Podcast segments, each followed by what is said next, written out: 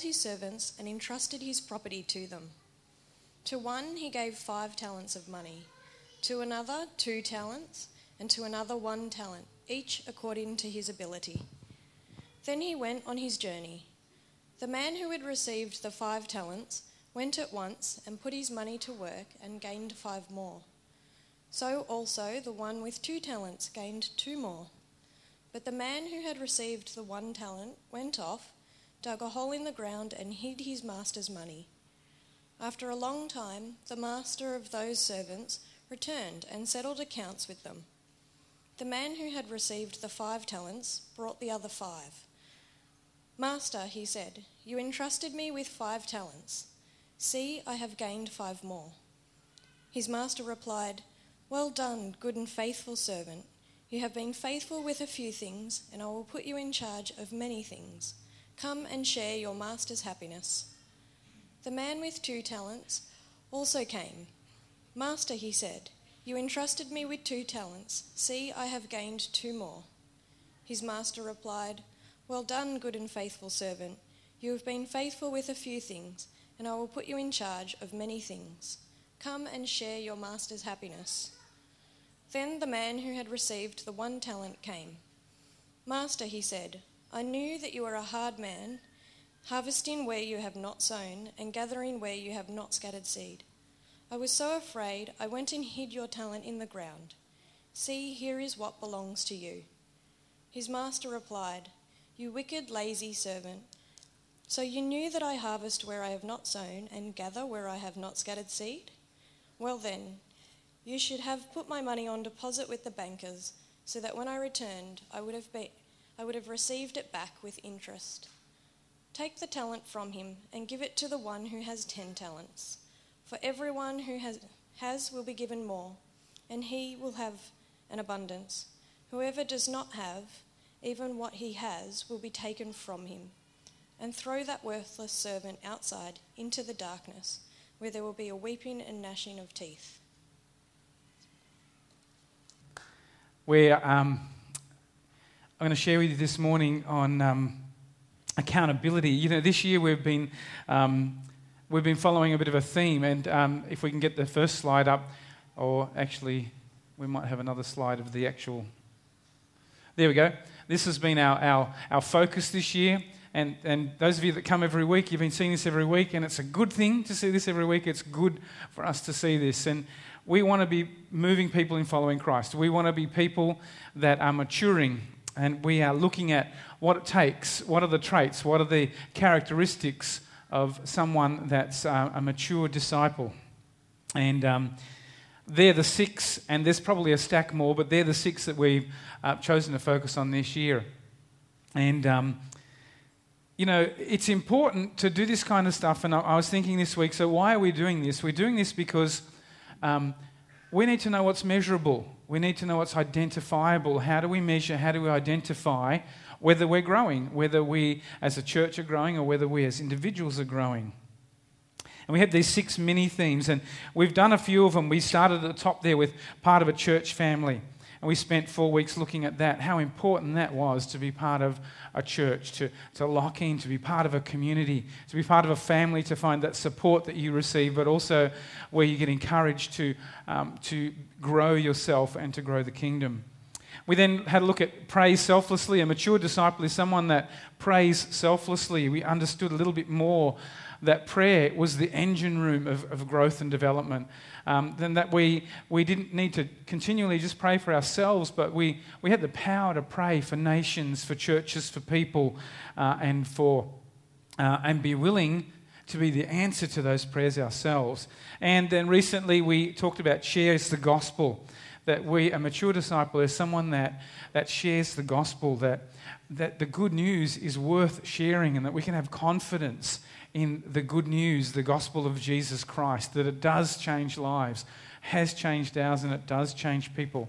That we're called and we're commanded to do that, and that our culture desperately needs the good news of Jesus Christ. And I think those are some of the things that we looked at and um, have been challenged by. So we've been doing these in mini jumps, and for the next three weeks, we're going to be looking at commits to accountability. Um, which is at the bottom of, the, uh, of, our, of our little circle there, that a, a mature disciple, someone that's moving people in following Christ, is someone that commits to accountability. That a trait of a mature disciple is that he or she commits to be accountable. This is, this is one way that we, we measure or evaluate growth and maturing. And we're going to look at three things. We're going to look at accountability being a place of trust, being a place of truth, and a place of transformation. And so this morning we're going to look at trust, and um, next week Joel's going to look at truth with us, and then the week after I will look at transformation. That accountability, um, those are the things that we can count on and, and rely on in accountability. We'll look at them briefly, and, and hopefully we'll see how incredibly valuable accountability is and how it works. And um, as we've been doing a little bit with these, these mini series this year, um, we're going to make it practical. We're going to make it practical in our services. You remember how we prayed for all the other churches around us and we sent them letters and told them what we were praying for? You know, we heard from about three of the churches by now and got really encouraging phone calls and letters. So uh, we're going to do practical stuff to not just talk about it, but to, to live it out. So, why accountability? We, we don't always like accountability, do we? when we hear that word, we kind of get a little bit uncomfortable in our seats and we don't love it. We, we, you know, in our culture, we have this love hate relationship with accountability, don't we? We love it for others. So, this is our love hate relationship. We love it for others. Politicians, we love holding them accountable, don't we? And if they don't, we'll, write it on Facebook. You know, we, our employees, if you're an employer, we love holding our employees accountable, don't we, for what they. We love holding our local councils and our local politicians accountable. We love to hold our friends accountable, maybe even our ministry colleagues accountable. Our families, we want to hold companies, you know, we're consumers. We want to hold companies like Harvey Norman and, and JB Hi Fi and Facebook, and we love that they're accountable, don't we? That's really important that they're accountable. So we love accountability there, don't we? We want to count on them. Accountability, count on. We, we, want, we want to count on them. We want to, to know that they're going to come through, that they're going to do what they've been asked to do or, or what they've said they're going to do. And in a work or business setting, the motivation is often a paycheck, isn't it? Or an increase in a paycheck if we improve. You know, we're entrusted with a task uh, to represent the company in whatever we do, to be part of the business growth. And we're accountable for that, and we get that. We understand that. We know that that's how that works. We know the concept of performance reviews, you know, the 360 reviews, the annual reviews. And sometimes even this accountability is linked to a reward if it's a good accountability, isn't it? If you get through your review at your company really good, you wait for the end of the conversation, you look at the boss and say, you know, what's my paycheck going to look like next year? You know, there could be a reflection of, you know, this to be good. We expect to be counted on in so many other areas. But we hate it for ourselves. We don't like it for our personal lives or our character in practical areas of our lives. And we don't really like it in those emotive and, and personal and faith areas. We're not sure that we want to be counted on. You know, the whole trust me, we'll do this, that's just a movie quote. We don't really say that in life. We feel like it makes us vulnerable. We feel like it robs us of freedom. You know, and I especially think of our, our younger generation. You know, we, as young people, and I'm going to say we because I'm still pretty young, right? Good, thanks. For, what? Thanks for that. Um, as young, you know, young people that they, they, they really don't like to be counted on because they want to keep their options open. You know, we, so accountability kind of robs us of freedom, the freedom to not have to do what we said we would do or, or might do. And we feel like accountability exposes us. Exposes us as maybe a fraud or, or a failure or it shows up our weaknesses, or it's going to it's going to highlight or spotlight our weaknesses. And it can be confronting. You know, because we live lives of individualism and independence, and I don't want to be confronted in my personal life because it's none of your business. And we feel like it's a little bit confronting. Get out of my space. You know, the whole personal space thing. You know, you don't get to ask me that. You don't get to talk to me about that. And yet, it can be a humongous and huge catalyst for growth. It's, it can motivate us to grow. It can motivate us to change. It can motivate us to improve personally. And as we've been seeing, being a mature disciple is, isn't just about our own journey. It's not just about you. It can motivate us to be kingdom growers, to be people that, that expand the kingdom of God, which is our call, isn't it? And accountability will help us here too. But we're talking about trust today, and, and the focus is not only on us. Our best example is God Himself. You know, He is, was, and always will be accountable. As in, we can absolutely count on Him in our lives, we can trust Him. Oh, and by the way, we do want to do that. You know, when it comes to God, it's like the government and everything. We do want to rely, we, we do want to hold God accountable. We do want to count on the fact that everything He said is going to come true, don't we? We do want to count that, you know, that eternal life is, is, is ours. We do want to count on Him for salvation and those sorts of things. We do. We have a relationship of trust and accountability with Him. He can be trusted and we can count on Him. But it, it's, it's a two way relationship, isn't it? And, and this is where we've got to start in that, in that trust and that accountability. And I think this is what I really want to say um, today. Um, I, you know, in the office we were talking about, I was, I, mean, I, I think I've written this message three times now. I, I just keep writing it and then thinking, no, I don't want to say that. I think what I really want to talk about is the fact that we can count on God. You know, that accountability is great, and, and, and it is, and I will talk about that because I'm Andrew, and I will talk, you know, but we can count on God. We, you know, I, I really feel like the Holy Spirit wants us to hear that this morning, that we really need to know that.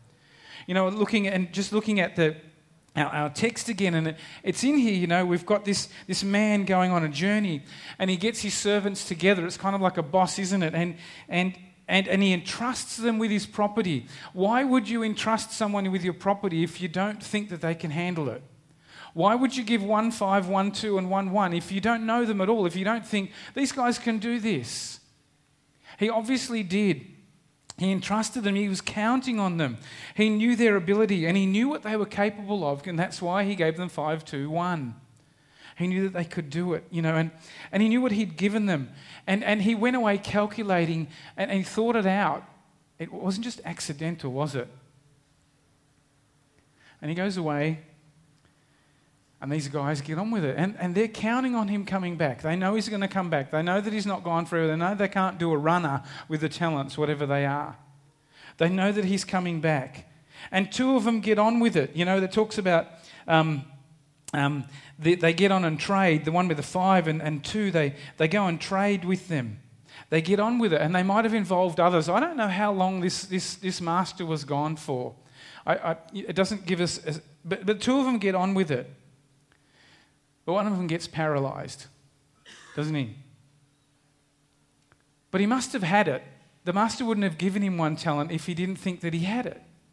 But he gets paralyzed. He, he gets stuck. He, he, he doesn't do anything. He, he puts it in the ground. He gets fearful. He, he thinks, oh, oh no. You know, he begins to doubt. I, oh, you know, the guy, I'm going to be in trouble when he comes back. And the master does come back, doesn't he, in our story? And, and it's, um, you know, and two of them he calls faithful. He uses the word faithful. You know, well done, good and faithful servant. You've been faithful with a little. And so you've been faithful with a little, so I'm going to give you a lot. I'm going to, you know, in, in somewhere else's stories, I'm going to put you over so many cities or something like that. Because you've done well, there's going to be increase. Your performance review came up, and guess what? There's a wage rise. And it's good. You know, the one through fear he lost it.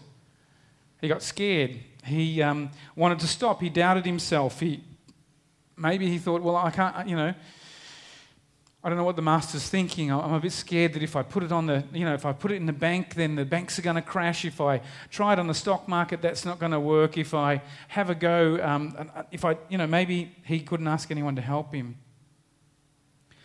You know, maybe, what if I have a go and it doesn't work?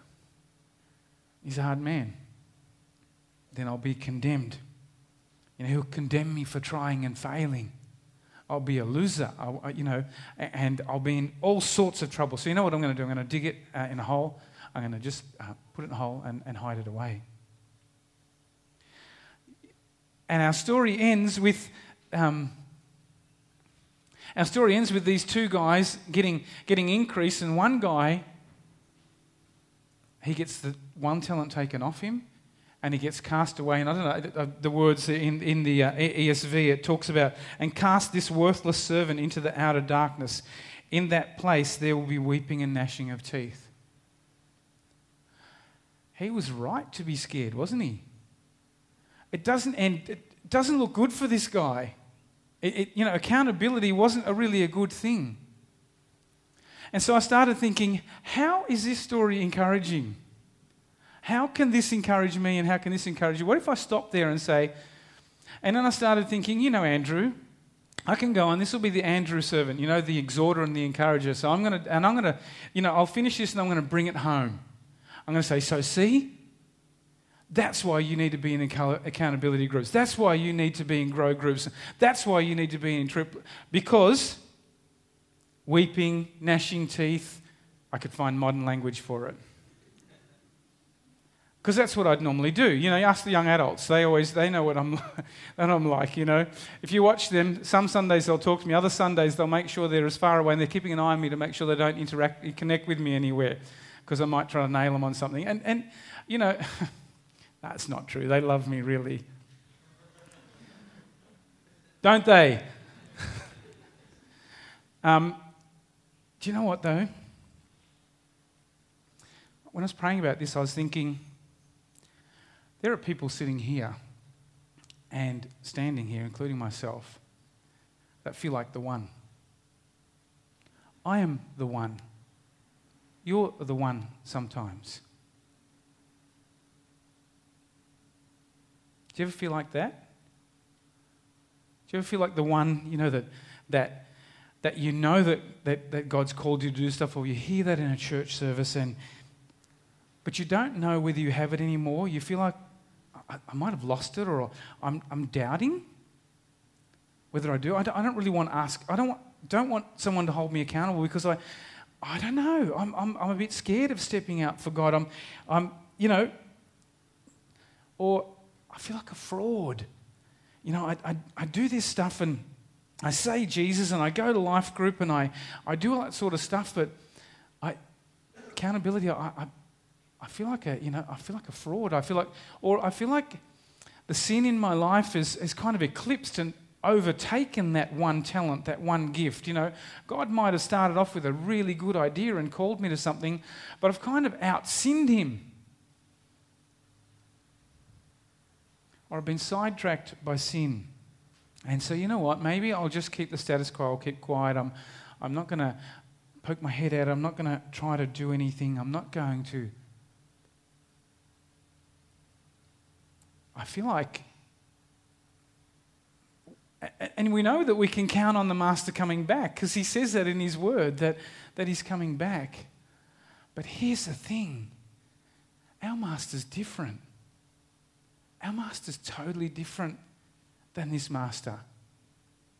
This is what's exciting me. That's what makes me excited about this message. I feel like the one sometimes, and I know that some of us do. I know that when I was praying this week, that I know that we we feel that. But our master's different. He is going to hold us accountable, but he is also accountable himself. We can count on him. You know, one of the best stories, one of the stories that I totally love is when Abraham is making his covenant with God. And, and I don't know if we've told this story before, but in the old days, you know, you made a promise. John and I are going to make a deal. You know, we're going to make a company deal, and, and I'm going to promise that I will, I will absolutely do this. And John says, Well, I'm going to promise and I'm going to absolutely do that. Well, how do I know? Well, here's what I'm going to do. And God does this with Abraham. Abraham gets a couple of animals, cow, sheep, goat. I'm, I'm not sure exactly. We won't go into details. And they cut them in half. You know, we would sign a document. How wussy you know, and they cut the animal in half. And, and, and then the two parties, John and I, would walk through the animals And we would say, So be it with me if I don't keep my promise. And so be it with you if you don't keep your promise. May I be broken and wounded and, and cut. And, and, and, and God's making this covenant with Abraham, but then all of a sudden we see that God's the only one that walks through. Because God says, So be it with me if I don't keep my promise to you, Abraham. But also, so be it with me if you don't, because you're not going to keep your promise. You're going to be accountable and you're going to fail. And so be it with me. And look, you know, we're about to celebrate. Cast forward and imagine, because that's exactly what happened. We didn't make it. We don't. When, when we're held accountable, we don't measure up. We don't do what we promised. We don't. We aren't what we're supposed to be. And so Jesus becomes accountable even for us. Jesus takes our place. He walks through and pays the price. We have a different master and we can absolutely count on God. You know, however you're sitting here today, you can absolutely count on God that He is going to hold you accountable. And there is, you are going to have to, there are consequences to not doing what you're supposed to do. But the beauty is that He's going to take them for you, that you can count on Him to step in and be accountable for you. And that is good news. That's that's the best kind of accountability I can think of. That's the best kind of context that I can imagine for accountability. Because, and that's why, and here comes Andrew, that's why we're going to move on, and that's why we can do this, why we, we can be and should be accountable. Because just like the Master, God knows us. He knows what He's put inside us. He knows what He entrusts us with. That message of hope that we've talked about, the, you know, the shares the gospel. He knows what He's put inside us. He knows what He's invested in us. And He doesn't just know that corporately. And you can't just sit in church and, and think, oh, yeah, you know, that, that's a good churchy thing. He knows it individually, right down to the fine little details of the way that you think yeah, the bad things too. But He knows what He's put inside you, and He knows the potential that He's given us. He knows what you're capable of. You know, and Paul raves about this when you, when you open Ephesians, and I think we're on. When we were away in Uganda, I told the guys, you know, the first four chapters of Ephesians are always the most encouraging thing to read. Right at the start of Ephesians 1, what does Paul say? That he has given us everything we. Come on, I've been in Africa. Everything we need. He has, you know, and, and either that's the truth or it's a bunch of bumpkin, bunk. Anyway, it's, it's not. And, and we just read it because we think it's nice to read the Bible. But it's the truth. He's given us everything we need. How cool is that? I can count on Him to believe in what He's entrusted me with. Why else would He give me talents? Why else would He give me and you a calling. I can count on him to come back, just like the master. And yep, he's going to ask me to account for what he's entrusted with me. But here's the good news I can count on Jesus to come back, but I can also, unlike these, these the, the three, I can also count on Jesus to be with me in the journey. I'm not waiting for him to come back having no idea Jesus is with me, you know. And in John 14, you, you read the story where Jesus says to the disciples, I'm going to go to the Father, and, but don't panic. It's going to be better for you. Don't panic. You know, settle down. It's okay. Just wait, because I'm going to come back and I'm, I'm going to live in you. You know, he says, Look, I'm going to go be back, and I'll be back. I'm going to the Father and I'll be back. But wait, there's more. I'm, I'm going to come and live in you. I'm going to indwell you. Count on that. You know, our Master is going to come back. Jesus is going to come back. But He's already here. There you go. There's a mystery for you. He's already here. He lives in you, He lives in me. He knows what He's given me, and He's given me the power to, to do it. To, I'll be with you to help you to use it and grow it and what I entrusted you with. So, if I feel like the guy with the one talent, and I sometimes do, and if you do, and I'm guessing we sometimes do, here's what I want to say He knows I can, but I don't always know I can. I need that relationship of trust with Him, but I also need that with others. I can't go solo. This whole me and God thing, just me and God, it's a myth, guys. It actually doesn't work. You know, I don't need anyone else. It's just me and God. Garbage. It doesn't work. The two guys now text probably didn't do it solo. The ones that, that, that did, they probably had help. They had probably had people saying, you know, they got staff to help them invest, invest the five talents, say, whatever they did. They had what the master gave them, but they had to work it and they probably had to do it with others. Well, I need encouragement too. I need account to be held accountable. I need someone to say, Andrew, you've been called, you can, and you're supposed to do this, and you're supposed to grow in it. Even when you're sidetracked by sin, even when things get in the way, dust yourself off, and I'm going to pray for you and keep going. I need someone to ask me whether I'm hiding my talent or my gift or whether I'm using it. Is it bearing fruit? Is it growing? Am I taking it to the next level? Am I growing in responsibility? I need to trust God. I need to trust Jesus in me because he said he would live in me. But I also need to trust Jesus in you. One thing to trust Jesus in me, but in a community of believers, as a follower of Christ, I need to trust Jesus in you, in someone else. I can't do this alone fear and doubt and all sorts of things can creep in. I might fail, so I won't try. Or I've forgotten the voice. I need relationships, people around me that encourage me and hold me accountable. Relationships where trust is built, where accountability is expected.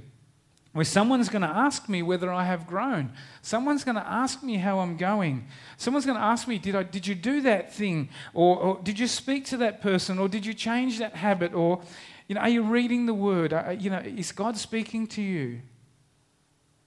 And I need to commit to those kinds of relationships, to look for them, to seek them out, to, to actively go for them. I need to give others permission to hold me accountable, to ask me to get into my face. I still need to do that. I can count on God. I can count on Jesus. And He's done everything. I still need to do that. It's a function of the body. That's what we are, the body of Christ. It's a function of family, isn't it? A body of mature disciples, to have accountability relationships. God calls us into community because we know He knows we need it. You know, some people go into a community thinking this community needs me, I'm going to save them. Well, Jesus was the only one that really did that. God knows that we need community, we need the family of God. And it can be confronting, I know that. It's because it means we're being counted on as well. It means that someone's counting on me. That it begins to matter what I do. It matters what decisions we make. It matters how we respond. It matters whether we turn up or not. You know, people sort of, you know, does it really, we had this discussion in the office this week, and, and Scott's not here, but it, does it really matter if I come or not? You know, church is still going to happen. Right? The youth band, they're committed. And the other band that plays another song, they're committed. They're going to be here. And, you know, Johan will always be here. I mean, you walk in the door and you always see Johan. Am I right? Does it really matter if I come because it's really warm in my bed and, you know, or life group will say, look, they're all going to be there. And, you know, does it really matter if I skip out or, or I don't come? Because I'm, I'm really a bit tired and I'm, I'm just, you know, does it matter? Well, when you're part of the church family and you're accountable, it does matter it begins to matter whether you're there or not. Because it's not just about you, it's about them. Perhaps God has given you something. You're being counted on. It matters whether you turn up. But you know what? Accountability is not only a chore, it really does help to keep us on track. You know, it's a bit like orienteering. I, I, don't I haven't heard about orienteering people for years. Do people still do that? Does anyone know what orienteering is? bad example, and thank you, Jenny. I do know what orienteering is. You know, orienteering people are the tough ones. They don't use the GPS or the phone. You see, that was before. Not that I would know those time, times, but Orienteering person, they use guide points to, to find their way. And in orienteering, the, the famous thing with orienteering is if you just can't find the next guide point, if you're wandering around through, and it's usually in a forest or a bush, you're wandering around and thinking, I don't know where the next, then the, the rule is go back to the last time you actually did know what you were supposed to do. And it's kind of like that accountability, isn't it? Because we get lost in life. And we need people that can bring us back to the last time you did hear God and you did know what you were supposed to be doing. You did know how you were supposed to grow. Go back to the next reference point. So, how we've done it here at One Hope, because we're going to make it practical, is we use grow groups. And we've talked about life groups and grow groups. And grow groups are three or four people that, that form a relationship of trust and accountability where you're counted on, but where you can count on them as well. You can count on them to ask you and to challenge you. You can count on them to care for you. You can count on them to encourage you. You can count on them to pray for you and with you. You can count on them to support you. You can count on being needed. You can count on that it being a place where you matter to the others as individuals, but also as you challenge them in their kingdom maturity.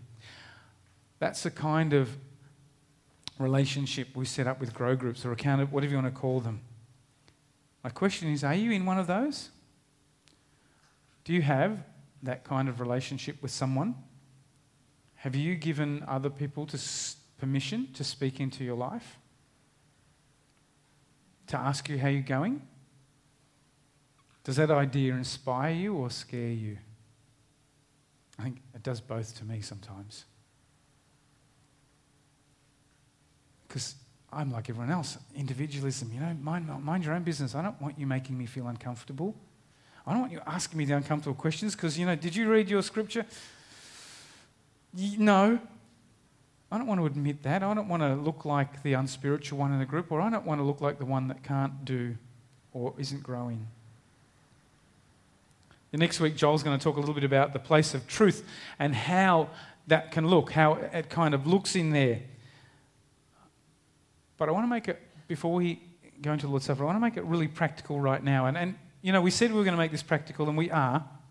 And so what I want you to do is, I want you to take a moment, just 30 seconds or so, or even as I'm speaking, start thinking of an area where you'd like, if I was to ask you, are you growing your faith this year? Have you grown this year? Or is there something that you really want to, should be doing this year, or need to do?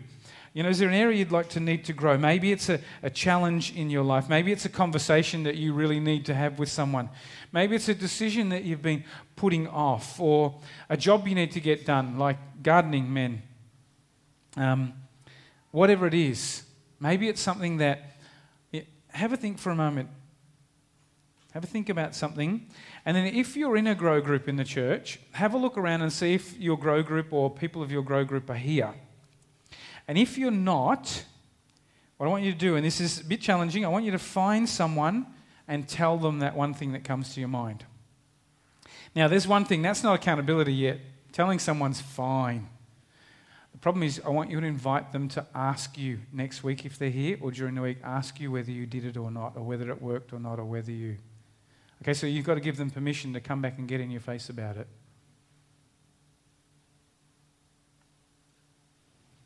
You're all looking really worried now.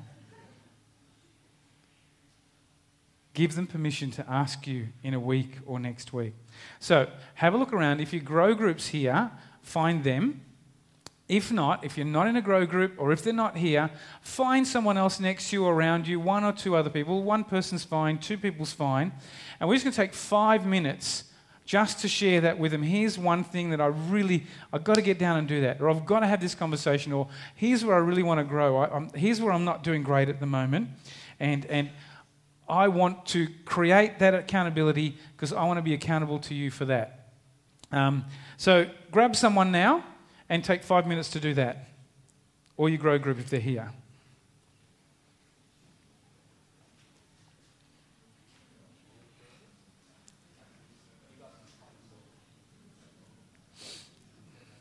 Or just join someone else's grow group if you're not in one and you think, I'm just going to, I like you, you look good, I'll, I'll tell you.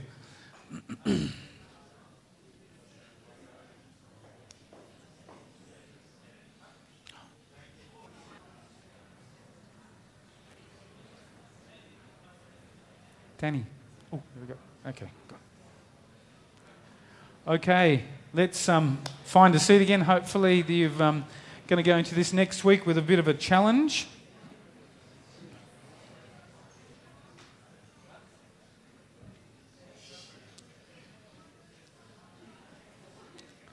So, the goal is that either during the week, you can send little reminder texts if you like, or um, but that you actually um, get back to each other on those things and ask each other how that's going, whether that's, um, whether that's working for you. How many of you find it a struggle to think of something? to think of any you need to grow or anything you need to do? Good.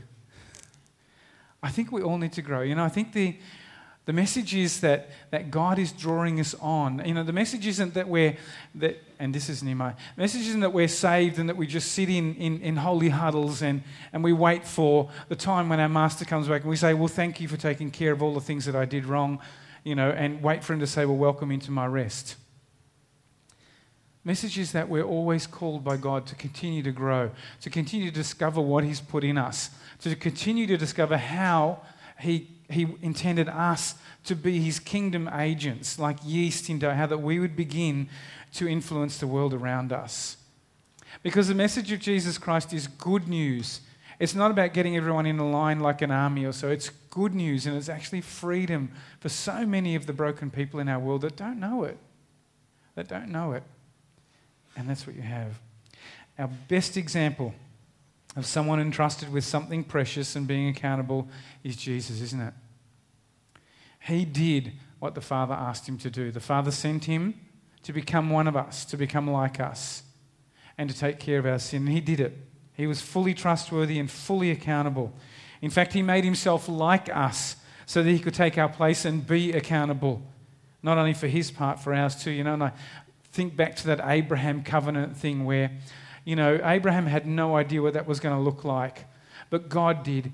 God knew that Abraham didn't need to walk through that. God knew that Abraham didn't need to make that promise because God knew that Abraham couldn't make that promise. And God knew that we couldn't make that promise or keep that promise. And so he sent Jesus. And so God knew way back there with Abraham, he said, You know, and if you don't do what you said you're going to do, I will even take care of that. And that's what we celebrate in Lord's Supper. That is why we gather and remember and believe what Jesus did. That has to excite you a little bit. It has to be. He was accountable not only for his part, but ours too. Our sin. He gave the Father, he gave account to the Father for our sin. And he's coming back. We can count on that. But we can count on him being with us. You know, um, you can when we when we introduce Lord's Supper, we we talk about um, um, Jesus at, at the Last Supper. And, and you can imagine the conversation, can't you? You can, you know, he's sitting there with the disciples, or no, actually, he's not sitting. I think the picture is that they're lying around and, and they're laying there. And, and, um, and Jesus is kind of wanting to say to them, guys, you can absolutely count on me to having taken care of your sin. I will front the judge and pay the price for your sin. You can count on me not only to come back, but you can count on me to come and live in you, to indwell you. We talked about all that. And now, you, and, and this is to us as well, you share in my work of the cross. So remember that. So when we get to when you get together, he's saying to his disciples, when you get together, remember that. In fact, you know, and, and the language is do this. As you remember me, do this. You know, and, and then they were sitting there and he took the bread and he and he broke it and he said, do this in remembrance of me. This is my body broken for you. And um, as they'd eaten that, then he, he took the cup and he said, you know, do this too. This is, you know, this is a, remember this, this is my blood poured out for you. That you no longer need to shed blood for the things that you did because my blood has been poured out for you. You can count on that. And you can be reminded of this when you, when you gather, when, when we gather. And that's why it's so important that we do this. That's why it's not just a, a, calendar appointment to, to do Lord's Supper, that it's so much more than that. And that's why there's not, you know, we don't have to get into a routine of the way that we do it. Because we gather as a family, and families do dinner and tell stories and remember stuff differently all the time. But we're challenged to remember and believe that you can count on the fact that Jesus' body was broken and his blood was shed for the complete forgiveness of your sins. That you don't need to do that anymore. That you don't need to walk through the, the, the, animals and say, you know what? Whatever happens, if I don't do it, you can, you can have me. Isn't that good news? That's what we celebrate. So we're going to, do, we're going to celebrate this morning. I'm going to get the, the leaders to come on forward and uh, invite you, if you know that Jesus is your Lord and Savior, come on forward, leaders. If you know that Jesus is your Lord and Savior and you, you know, and, and you want to celebrate that, you want to recognize what God did for you, what in Jesus, that you want to uh, remember and believe, that you want to know that you can count on Jesus. If you know that, then we invite you to celebrate with us this morning, to remember that His body was broken, His blood was shed for you for eternal life. When you've taken the elements, pop back in your seats and then we'll all share it together.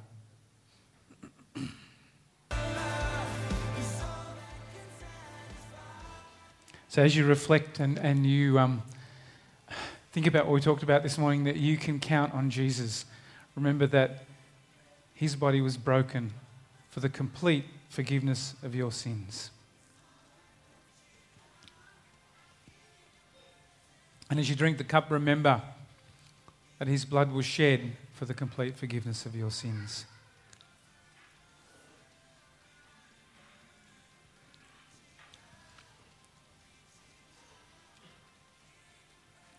Jesus, we're eternally grateful and we're so thankful that we get to share this together as a community. But we're even more thankful that we get to share in salvation because of what you did, Jesus. We're even more grateful that we get to share in being part of the family that knows salvation. We thank you, Jesus, for being willing to, to uh, be totally accountable to your Father. We thank you, Jesus, for being accountable even for us, even for the things that we've done. And we thank you that, that we rest in that now. But we thank you, too, that you call us to be part of community and you draw us on to be ambassadors for you, to be people that are maturing as your followers and are giving expression to the kingdom here on earth. Lord, we pray for the times that we feel like the guy with the one talent where we become afraid, where we lose courage, we lose faith, we lose, um, we feel fear, we feel like we might not have it anymore, we feel like we, we've come under attack. Holy Spirit, fill our hearts and remind us then of what we've just celebrated now, that we can absolutely count on you that you will ask us, but that you will empower us, that you will give us what we need. Lord, that you'll call us as individuals and as a community, and that you'll supply all that we need to live for you. We thank you and praise you, Father, for, for that. We recognize that we're your kids. We recognize that we uh, embody the good news of salvation, the good news of Jesus Christ. We experience that freedom this morning and we pray that we would be ambassadors of that same freedom moving forward. And we pray that in Jesus' name. Amen. If you